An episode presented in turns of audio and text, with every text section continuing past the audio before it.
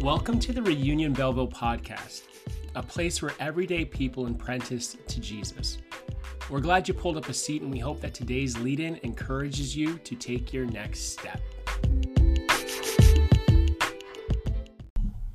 Hey, good morning, crew. Happy long weekend. This is a rest week for us here at Reunion Belleville, and we pray that it is one where you're able to sleep in, do a couple of things today that you generally wouldn't get to do on a Sunday morning, and choose to be present with your family, with a friend or two, maybe go for a walk or enjoy uh, some activity outside. But today is an important day in the church calendar as it's Pentecost Sunday. You see, in the beginning, the Holy Spirit hovered over the waters. Chaos. God speaks, the Spirit moves, and light breaks into the darkness. Land appears where there was formlessness, and life erupts in diversity, beauty, and extravagance. God has always been about bringing peace in the midst of chaos the Spirit is at work. In the Old Testament, the Spirit was given and rested on people who were chosen to be continue the work of the Spirit and to join the work of the Spirit. These people were set apart to hover over the chaos and to bring life where there was death, to bring freedom where there was bondage, and shalom where the world was falling apart. But the gift, the present in the, the presence in the invitation of the Spirit was for some and not for all. Until Joel, a prophet, a messenger, and voice calling people back to God, says this Soon I will pour out my Spirit upon all people. Your sons and daughters will prophesy. Your old men will dream dreams. Your young men will see visions. In those days I will pour out my spirit even on servants, men and women alike.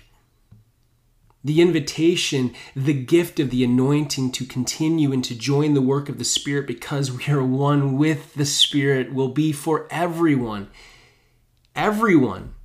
Every gender, every color, every demographic, every cre- uh, category created to separate will be united in the anointing of the Spirit that says, Come and join us as we set the world right, as we together with God bring peace into the chaos. But years pass. I mean, years, 400 some odd plus years pass, and soon became seldom. Soon became not soon enough, and soon became not the hope, but that faint image you think you dreamt yet struggle to put a finger on. Soon? Soon you'd imagine with, would come with Christ as Jesus becomes not the archetype of humanity, but God. If you want to know who God is, look at Jesus. Jesus is not our example of who we are meant to be, but of a, but who exactly God has always been. And the force is strong with Jesus. The Spirit was one with God and with Jesus as peace, in gentle and in aggressive ways, was release and broke the chains of the oppressed as son and daughters, young and old, men and women watched and followed until Christ left. Christ is crucified, Christ is risen, and Christ has ascended to sit at the right hand of the Father. And he says this it's better that I go that you might have the great comforter. Jesus says it's better that he leaves in order that we would have the Spirit. This is the Missio Dei, the mission of God. You see, God's mission was never to come that we might watch, but to come that we might engage and become anointed peacemakers in the midst of the chaos working with and alongside the Spirit of God, and God united for the sake of the world. It is better that Christ left in order that we might be in Christ, together, anointed, united, working with and for God. And Christ says, in order for this to be true, he invites, he challenges his followers to go, to wait, and to pray. I can't imagine this invitation to a group of people who have been waiting and praying for Joel's prophecy to be to be realized. And Jesus invites them to go and to wait and to pray even longer. And they do. They are obedient to Jesus. Suddenly, Acts chapter 2, verse uh, 2 says this Suddenly there was a sound from heaven like the roaring of a mighty windstorm, and it filled the house where they were sitting. Then what looked like flames or tongues of fire appeared and settled on each of them, and everyone present was filled with the Holy Spirit and began speaking in other languages as the Holy Spirit gave them this ability. At that time, there were devout Jews from every nation living in Jerusalem. When they heard the loud noise, everyone came running and they were bewildered to hear their own languages being spoke by the believers. They were completely amazed. How can this be? They exclaimed. These people are, they're all from Galilee, and yet we hear them speaking in our own native languages. Here we are, Parthians, Medites, Elamites, and from people from Mesopotamia, Judea, Cappadocia, Pontus, the province of Asia, and so many other places around the world, both Jews and converts to Judaism, Cretans and Arabs. And we all hear these people speaking in our own languages about the wonderful things God has done. They stood there amazed and perplexed. What can this mean? They asked each other. But others in the crowd ridiculed them, saying, They're just drunk, that's all. But then Peter stepped forward with the eleven other apostles and shouted to the crowd Listen carefully, all of you, fellow Jews and residents of Jerusalem. Make no mistake about this, these people are not drunk, as some of you are assuming. Nine o'clock in the morning is much too early for that. No, what you see was predicted long ago by the prophet Joel.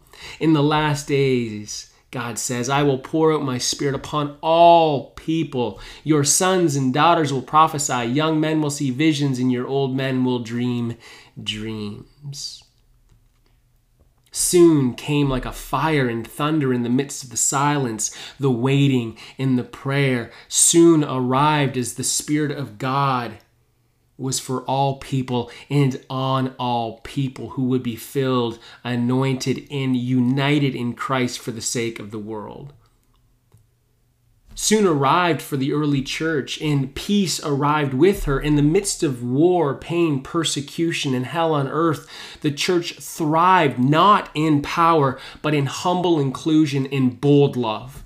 The church put people and things back together. The church was peace and lived for peace as they refused to bow and to cling to power. And all these years later, today, many people wait. We, like the early church here, soon have reside, resigned ourselves that Joel is sharing a vision we most certainly will seldom see if we see it all. The anointing of the Spirit? It's set apart for some, seldom, and even more so, even only certain movements within the church. The Spirit's work has been commandeered, it's been abused and used as power, not humility. And for some, rightly so, even the idea of the Spirit filled life speaks nothing of peace but trauma and abuse. But, friends, we are people of God. We are people who are for God and with God, all of God. And so we are learning to open our lives to the voice, the work, and the invitation of God the Father, the Son, and the Holy Spirit. You have been set apart to be one with Christ in the Spirit of God.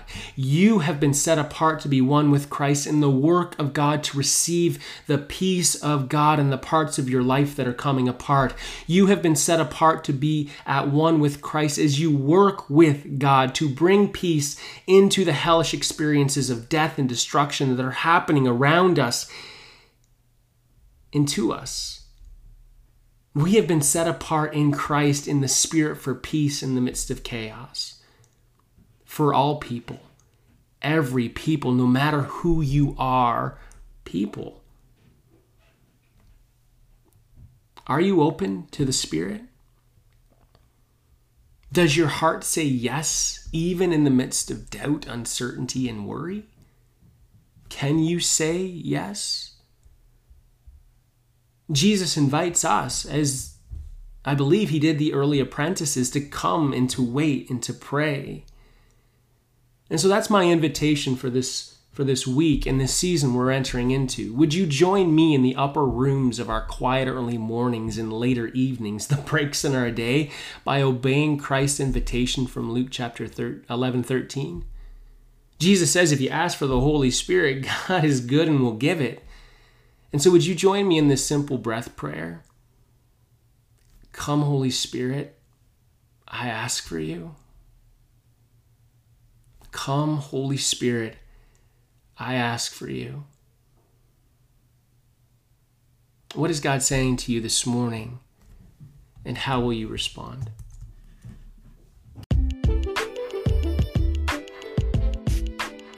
Thank you for listening to today's lead in.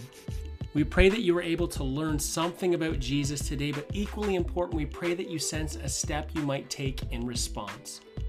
What would it look like for you to live with Jesus today in light of our discussion? You can learn more about our community at www.reunionbelleville.com, and we're always here to walk with you.